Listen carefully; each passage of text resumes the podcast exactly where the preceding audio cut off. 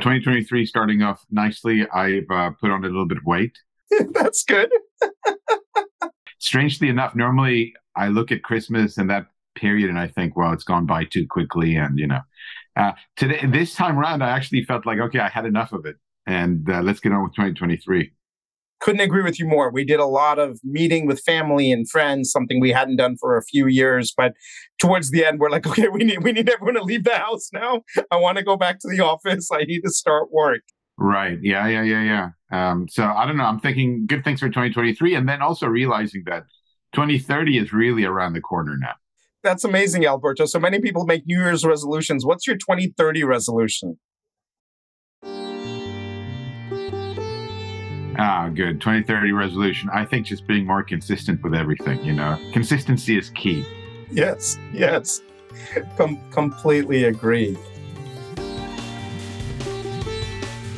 Hi, everyone. I'm one of the producers of No Cost Extension. In today's episode, Deval speaks to Alberto Lidji, the curator of the Do One Better Knowledge Hub and the host of the podcast Do One Better, that showcases the very best in philanthropy, sustainability, and social entrepreneurship. Prior to this, Alberto was the global CEO of the Novak Djokovic Foundation and Director of Development at the Duke of Edinburgh's International Awards Foundation. Before we begin the episode, a note to listeners Dasra's annual Philanthropy Week kicks off at the end of February, and it's going to be a great convergence of ideas and action for a billion thriving. You can go to Dasra's website for more information on DPW 2023. And now, on with the episode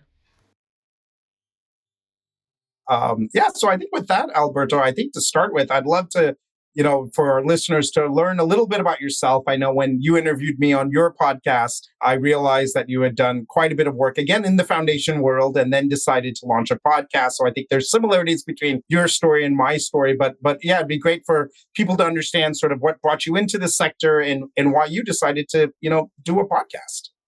Yeah. Well, first of all, uh, thanks for having me on the show. It's it's great to see you again. It's good to be on the show. And indeed, you were on the Do One Better uh, podcast uh, last year, and you've enriched our body of knowledge with your insight, which is really good, and and passion and good humor. Um, look, I ended up here not by design. Uh, I, I did undergrad and postgrad business and uh, and I was in the private space uh, before I got into the philanthropy world. So I used to be in capital introduction, dealing with high net worth individuals based here in Europe who were interested in emerging markets, frontier markets, that sort of stuff. A big focus on Latin America, and that's how you know they started getting into. They started asking about social returns in conjunction with a financial return. And that's sort of where it got me thinking. That was impact investing at its very nascent stages. But that's sort of how I, I got into the philanthropy space.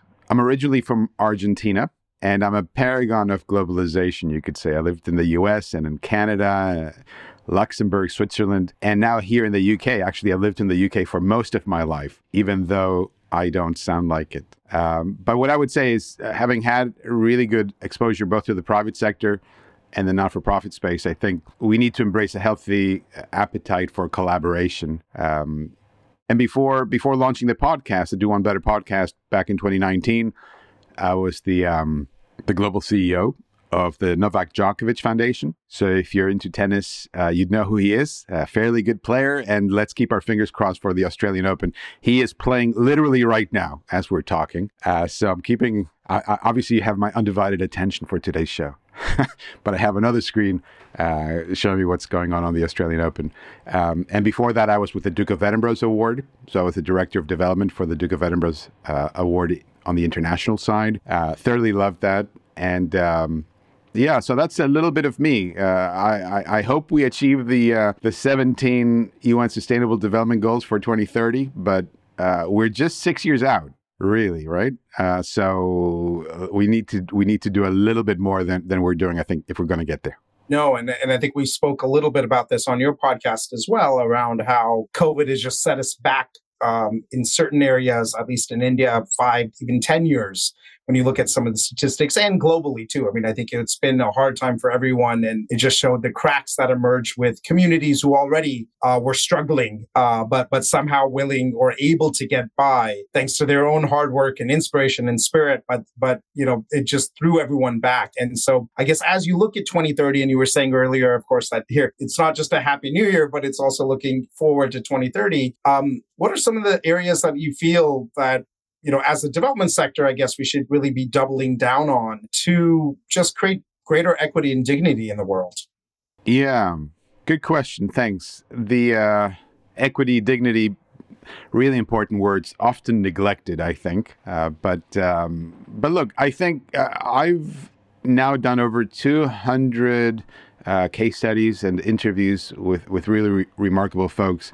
And they get to share their insight with me, and I get to be a little bit of a sponge and take in all of that uh, knowledge and wisdom that's that's being shared. And and I keep that in my head a little bit, and I try to share it right with, with the external world. And there are some trends out there that I would think are, are probably worth uh, referencing here, and then we can perhaps drill into some of these uh, if you want. But if we're looking at improving the world, some of the things I'd say are uh, business as a force for good is, is something that uh, some people embrace, but many people look at business very skeptically. And I think that's fine. I mean, skepticism is, is, is healthy. And indeed, c- corporates look after the bottom line. I mean, but even if they're pursuing their self interest at, at, this stage, well, there's an appreciation that if we don't tackle climate, if we don't you know mitigate uh, risk and value chains. If we don't uh, uh, do other things then we're, we're just simply going to fail and, and, and shares are going to go down. So corporates themselves with the budgets they have with the leverage they have with the customer base they have uh, they're much larger than the world of philanthropy. And I think looking at corporates as, as a part of the solution is, is really important. And it is a trend. Um, there is the, the sort of global north and global south power imbalance. And, you know, we touch a little bit about the inequities. I think that's a key area to, to keep in mind. Um, but there are contradictions, right? So you have uh, people talking about the global north and global south, yes. Uh, and yes, empowering those on the ground with lived experience and making sure that it's their voice that's heard and that it's not the global north imposing their views. Uh, yet there are also valid arguments that come up saying, well, a lot of times people in the global north, uh, some of these foundations that we think about, if we're generalizing a bit, yes, they, they have statisticians, they have economics experts, they have uh, people who have that evidence base, right, who read those peer reviewed journals. So, how do we combine both of these things? Philanthropy as a as um, risk capital. Looking philanthropy as risk capital is is another big trend. You know, a lot of times you wonder where, where does philanthropy fit in, and philanthropy is very very small. I think. Uh, even if I'm not mistaken, the, the the the Gates Foundation, with their big endowment, they can't cover the education budget of the smallest U.S. state in uh, for more than two years. So that gives you an idea of how small it is. So looking at philanthropy as risk capital, and um, and one of my favorites now is really also engaging with policymakers and doing it in a timely way, effective way, and not bombarding them too much because a policymaker only has 24 hours in the day, just like you and me. Uh, so, uh, how do we as a, as a community engage with policymakers in a way that doesn't stretch them too much with, with their ability to grasp what's happening, but also gives them the right information, especially at the time when they're making policy decisions. So anyway, that's a very long answer to a fairly short question, but those are some of the some of the trends that I think are are are out there that, that are worth um, exploring. And, and needless to say, there's loads of challenges as well that we can we can delve on. Thank you for that. And I think um, going into each of these, and I really appreciate it. Just sort of uh, in hearing you speak, I guess I, I felt like you sort of covered four different areas. Um, you know, one is sort of the last one was more of policymakers, government. And as you rightfully said, people don't realize at times, but government budgets around the world, regardless of what country you live in, will be far greater than what any individual philanthropist can give. Um, and I think that example you just gave about Gates and, and, you know, the smallest state in America's education budget sort of demonstrates that, uh, especially when in a country like India, one of our states has 220 million people living in it. And so when you start thinking of that sort of size and scale, um, government is fairly critical. I think the second or you know the first one you talked about was sort of the corporate sector, and and we all now you know have seen companies outgrow the sizes of economies, um, and I think at least with certain sectors, uh, given it's January 2023, certain sectors valuations have gone down fairly significantly in the last six months, I guess. But still, you sort of, you know, the, the, the power of the corporate sector and ideally doing, you know, greater good than than than evil uh, so to speak. Philanthropy, of course, is, is a big place. And and then I think the global south and global north. And, and I guess since a lot of our listeners are, are, are new to this space, I, I, thought maybe we can spend a little bit of time um, on talking about the global south and global north.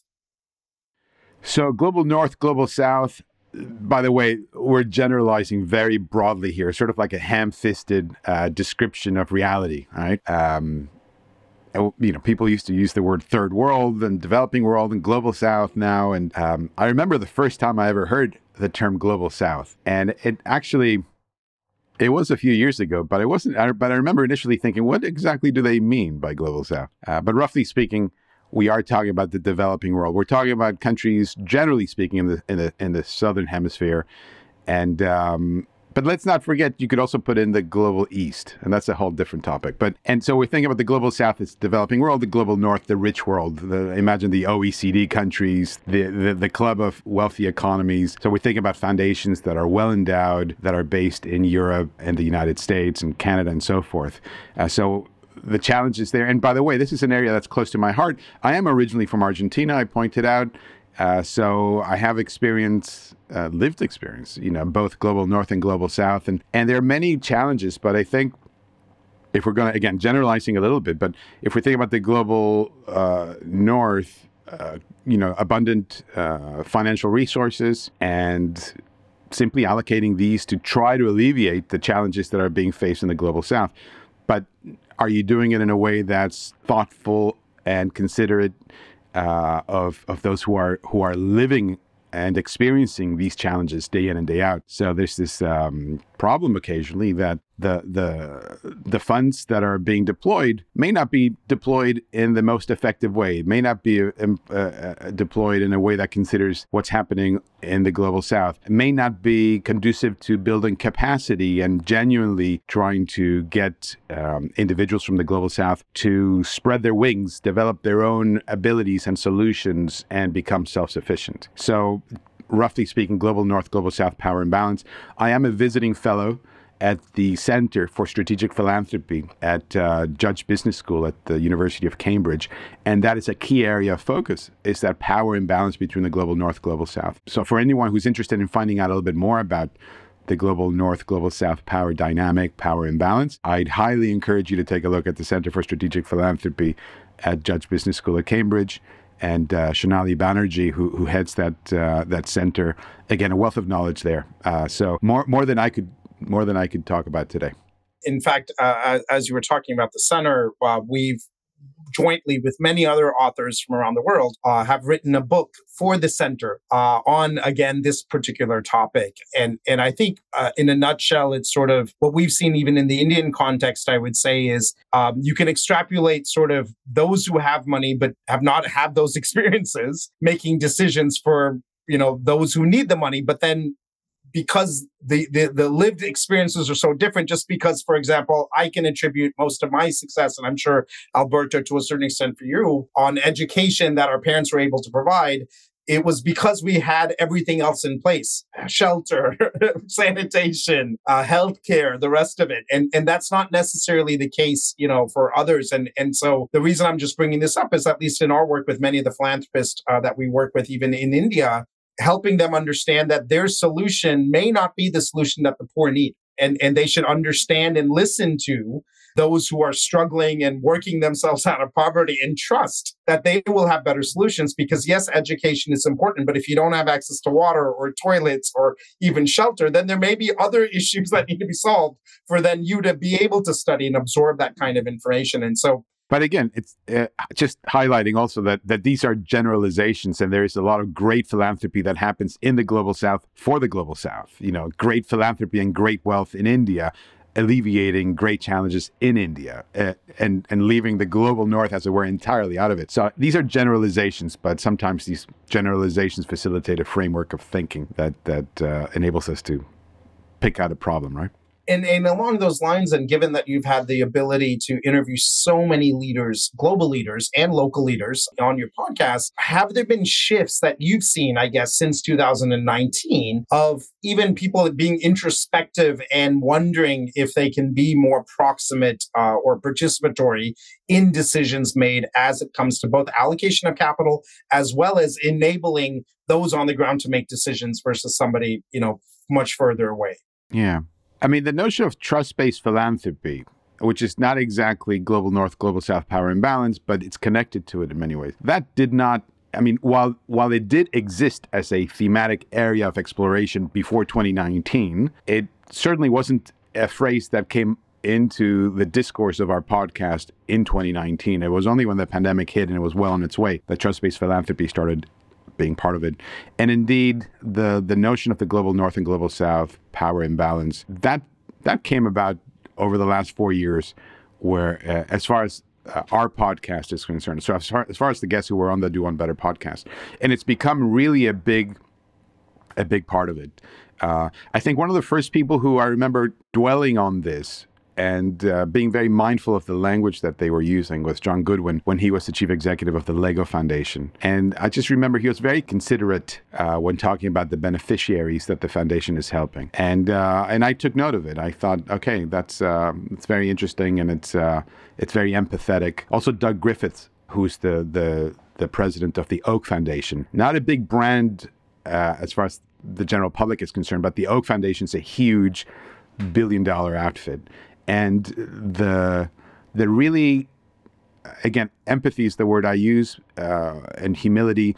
The way they go about how considered they are for the feelings of their beneficiaries. Uh, just even when you're requesting a, an update report on how funds are being used and so forth, instead of saying it's an evaluation meeting or something like that, they might say we're, we're having a shepherding session or basically trying to make people at ease and I thought that's a, that that that to me reflects a big heart. And so those are things that at the very start in 2019 when I launched a podcast, they were not they were not part of day in and day out. And mind you, it's a weekly show, so I, I, I hear what's happening every week, and it, it's only over these last four years that that's happened, um, which I think is a good thing. Um, again, though, touching on something that I mentioned at the very start, there are a lot of contradictions in our world.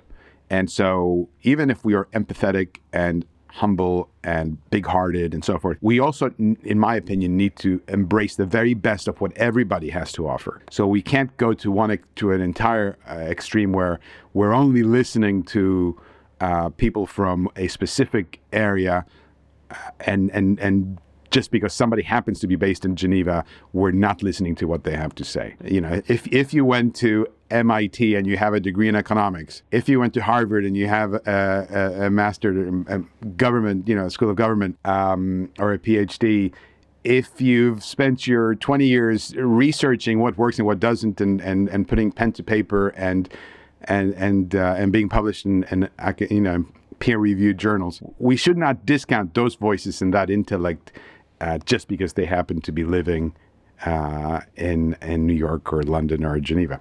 In the same way that we should not discount and appreciate we should appreciate the, the the insight of those with lived experience who know the realities around them and who know the bottlenecks and the frustrations and the uh, and the corruption or the uh, or the initiatives that are literally right next door to them. And so which you can't figure out from far away. And and just to expand on that, I think it's important for grant makers to think uh, seriously about having a presence in these uh, local markets, as it were. Uh, and that doesn't just mean fly in somebody from from your uh, head office in states and, and and and put them in Bangladesh, but it means also looking at local talent and bringing that talent and making that talent able to to be a genuine player in how things are being decided and and not just taking the orders from the board, but being part of the board as well. I think they're I mean, completely agree with you. And I feel like bringing both of those perspectives in is critical. Um, and I think you hit the nail on the head when it uh, comes down to researchers, right? And, and so I think the issue is a lot of times, at least up and coming philanthropists who are new because they've spent most of their time creating wealth and being amazing in whatever business they created wealth in, um, their exposure to the sector is minimal. And, and then many times those knee jerk reactions without research, without compiling data. And that data could be stuff that's been written about. That data could be speaking to communities on the ground. It's it's it's listening and learning, I guess, is a big shift that we, at least in the Indian context, I would say, and to a certain extent even globally, when when sort of um, a business leader sort of dons the hat of being a giver, they at times forget that it took them many, many years to become a business leader.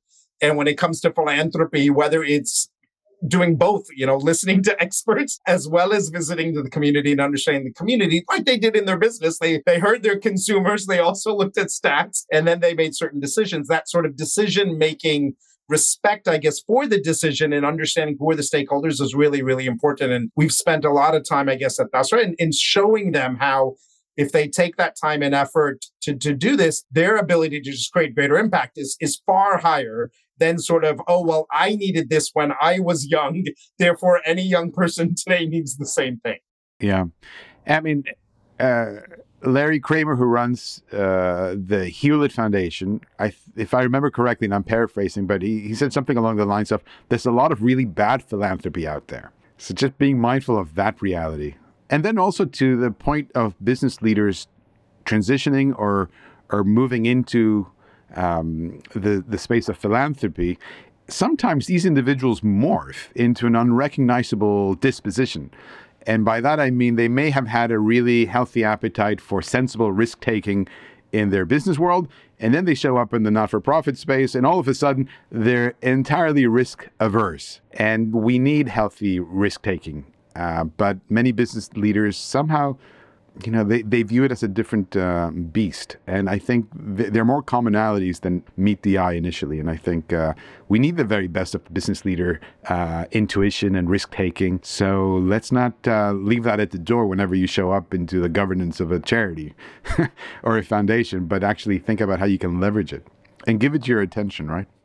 Yeah, no, I mean, I mean that's when when we started Dasra, my wife and I, Neera, we worked at more in an investment bank. And that was what was shocking to us, I guess. And this was in the 90s that the same investors would be so thoughtful. They'd analyze sectors, they'd meet management teams, they'd do all of this work. And after making an investment is when most of them actually started the work, so to speak. So the check was written, but then access to networks, understanding challenges, making sure that that organization and company succeeds. But when it came to philanthropy, they'd sort of give money to whoever knocked on their door or had the best gala. And then they'd say, oh, well, how come that investment uh, or that you know charitable contribution did not go as planned. And we're like, but but how could it? If you made your investment decisions like that on the for-profit space, of course you'd lose your you know your shirt on everything. So how come you're not using the same discipline? Understand the sector, of course, have different standards for an NGO that has a two hundred thousand dollar budget than a company that has a two billion dollar budget, but still like be engaged and involved and, and make long-term investments. I mean, no investor that I know of looks at a one-year sort of time frame, but in philanthropy, these same people many times like, I'll just give for a year and see what happens. You have to give the five, the seven years. You need to be patient. You need to take the risks, like you said, but calculated risks and be there to help those organizations. And it is a bit of a catch 22 for the recipients sometimes because if they have, if the charity, if the receiving charity has too much money in the bank, well, then where's the need, right? What am I going to give you if you have a, a, very healthy balance sheet? On the other hand, if your balance sheet's completely devoid of any funds, how can you plan accordingly and try to meet the needs of those folks on the ground who are really in need of charitable intervention? And and you can't run the risk of doing a, a project in a in a in a half-assed manner, right? You can't just pull out midway through your project. So I completely agree with you. You know, you need to take a long-term approach and and the, the funding that you do. Think a little bit more more than just 12 month horizon. Exactly. And I mean, you've interviewed again so many individuals. What what were some of I guess the key insights that you've gained from from the interviews that you've done in your podcast? Um, that everybody's very very different. That people, uh, interestingly, have a different persona sometimes from when the button is uh, the the record button is on versus when the record button is off. And you may experience this yourself. Uh, you know what people say on air uh, might be a little bit less colorful, less profane, less forthright than what they will say to you before you click the record button or right afterwards. Right. Collaboration is one of those topics, for instance, really interesting. Everybody talks about how wonderful collaboration is. But with the exception of one interview, people don't highlight the challenges, the vanity, the ego, the territorial nature of many individuals and organizations, which I can understand logically why they are, why they exist, but these realities sometimes are not highlighted publicly. And I think it was, if you're into rugby, I'll name drop here. So we had Siya Kolisi and Rachel Kolisi. Uh, Siya is the the captain of the Springboks, South Africa's national rugby team. He is the first black captain uh, of the team and and and his wife Rachel, and they were both on the show. They spoke with a great deal of passion, especially the work they do around gender-based violence in South Africa. But I think when we touched on the issue of of of, uh, of collaboration, I think it was Rachel, if I'm not mistaken, uh, who said along the lines, "Yeah, well, no, it doesn't really happen that much. I mean, we want it to happen, but it's very difficult sometimes." So that's a key insight that I would say you you, you learn to understand people and their realities and uh, and what happens. Also, what you what you read in the papers, in the press, is somewhat behind the curve of what's actually happening day in and day out. So I think there's some topics now that you don't read in the in the main uh, news outlets when you're thinking about philanthropy, but you probably will be reading about it in, in, two or three years' time. And I alluded to it a little bit, which was the um, engaging with policymakers. So, you know, we look at philanthropy as risk capital. And just for, for the audience who maybe is not that aware of these things, a lot of the thinking these days is thinking, okay, well, philanthropy is small, but philanthropy has a specific role to play in terms of taking risks that government may not take or private sector won't take. And then as a philanthropist and a foundation, you can do this. You're not responsible to your shareholders. You can do take these these sensible risks. And if you prove if you have proof, evidence based, uh, statistically robust, and significant outcomes that show you that this intervention worked and it worked for 10,000 people, and you have a randomized control trial validating it and so forth, then you could go to a policymaker and say, look, it's worked. This does improve literacy rates. This does uh, improve uh, longevity or, or whatever uh, metric you're looking at.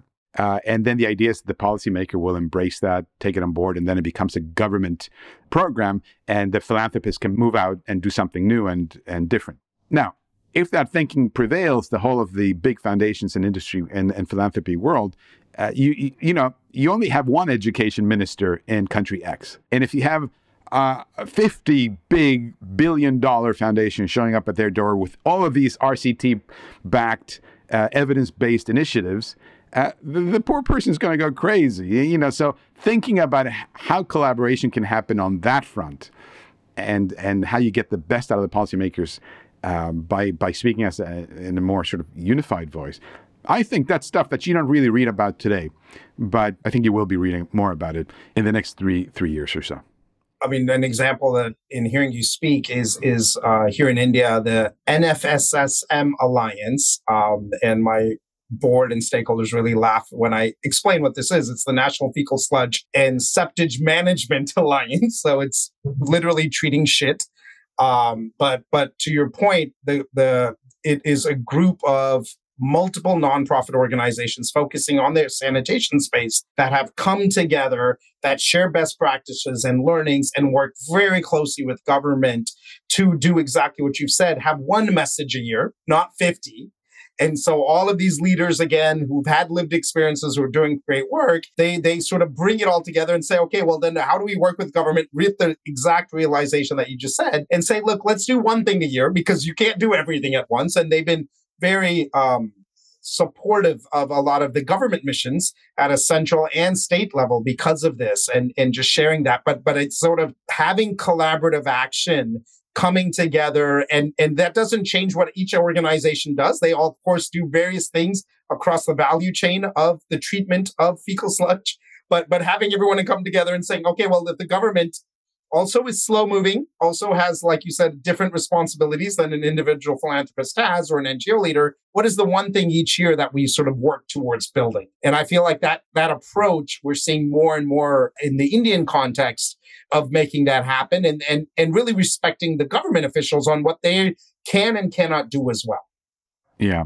And I would add to to everything here uh, in, in the same thrust which is that foundations can accumulate a lot of really interesting insight into what works and what doesn't work. And uh, when you are engaging with the policymakers, a theme that has arisen over the last uh, four years of certainly with the podcast is how do you ensure that this insight, this evidence, isn't just locked away in some website or some PDF file, but actually is proactively pushed out to uh, the audience that you're aiming to engage with and that it reaches the policymakers at the time when they're looking to make a decision. I think that's um, that's really important, but uh, it's a work in progress again, I've seen this happen many times where, as a sector as a whole, we spend so much time on research and data and evidence, but then we don't spend the same amount of time amplifying that, getting it in front of the right people, whether they be givers, NGO leaders, or government officials for that matter. And we think our job is done because we've set it on a website and, and it's finished.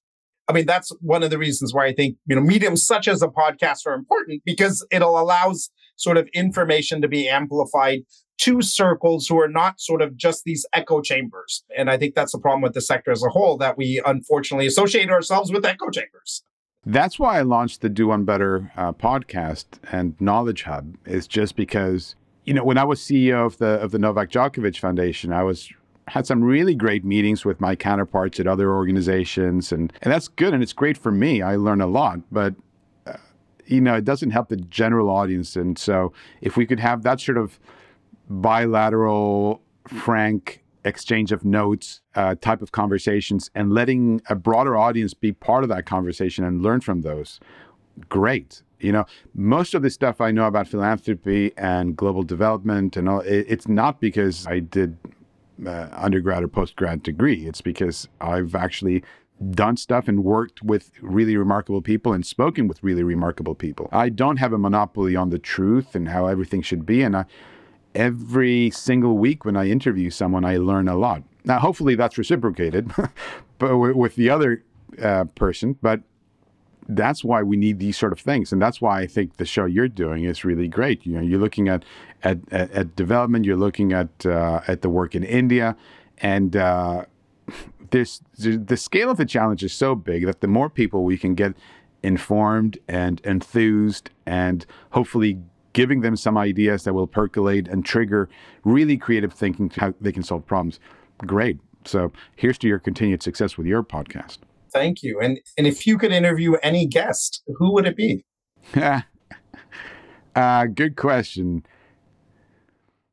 Well, I think Pope Francis would be amazing. Some people might raise an eyebrow. Some people might think great. I think it, I think it would be an amazing guest. I could not agree with you more as it relates to leaders in the world and that to religious leaders. I feel like he embodies what all religions embody, which is compassion, um, and does it in a humble manner that we've not seen with corporate leaders, with government officials, and with religious leaders. I feel uh, in in some time.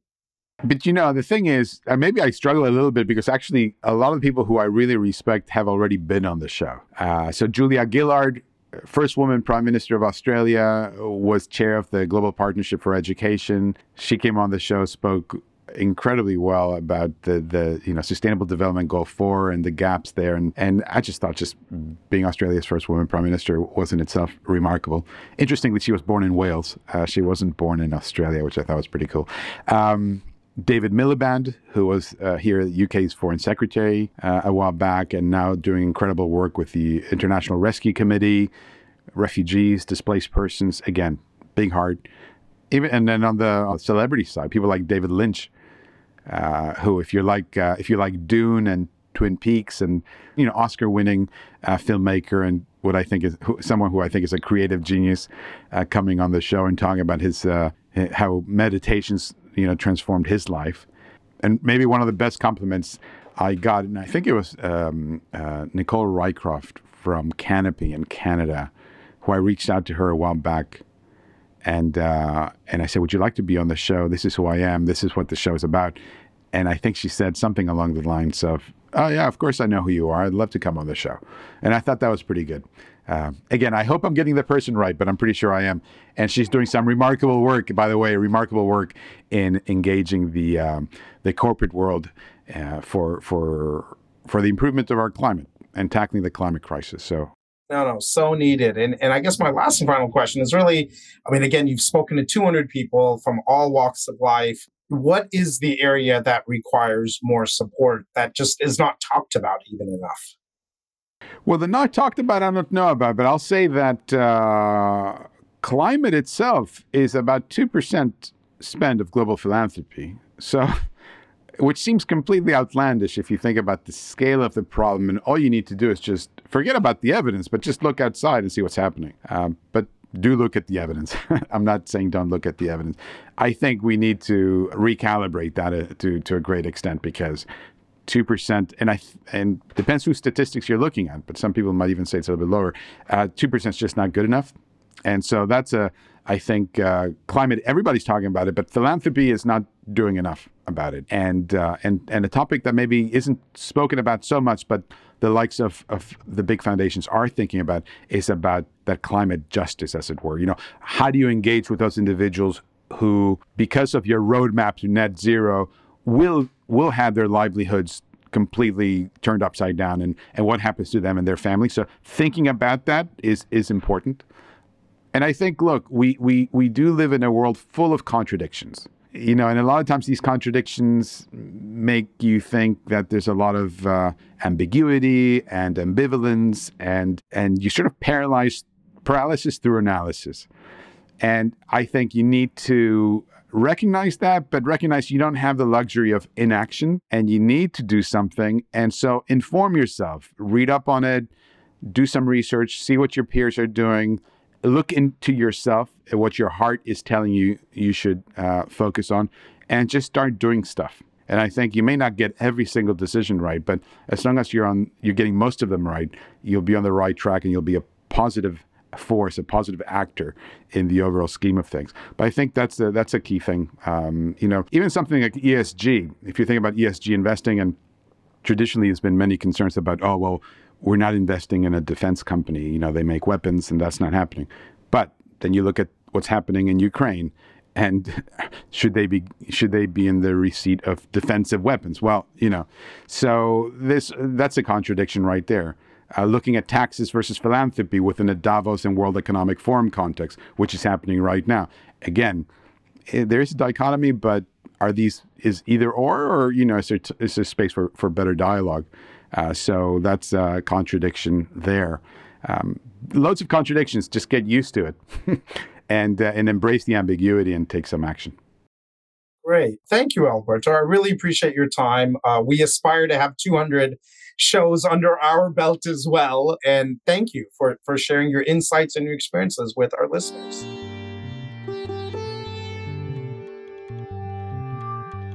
Well, look, thank you so much for having me on the show. It's been great seeing you again.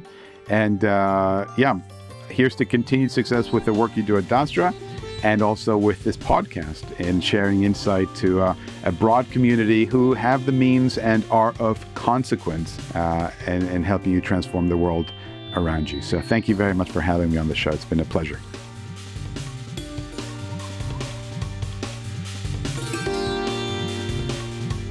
Alberto's podcast is called Do One Better. Check it out on your favorite podcast app find us at dasra.org forward slash NCE for more details. Subscribe to No Cost Extension on your favorite podcast platform.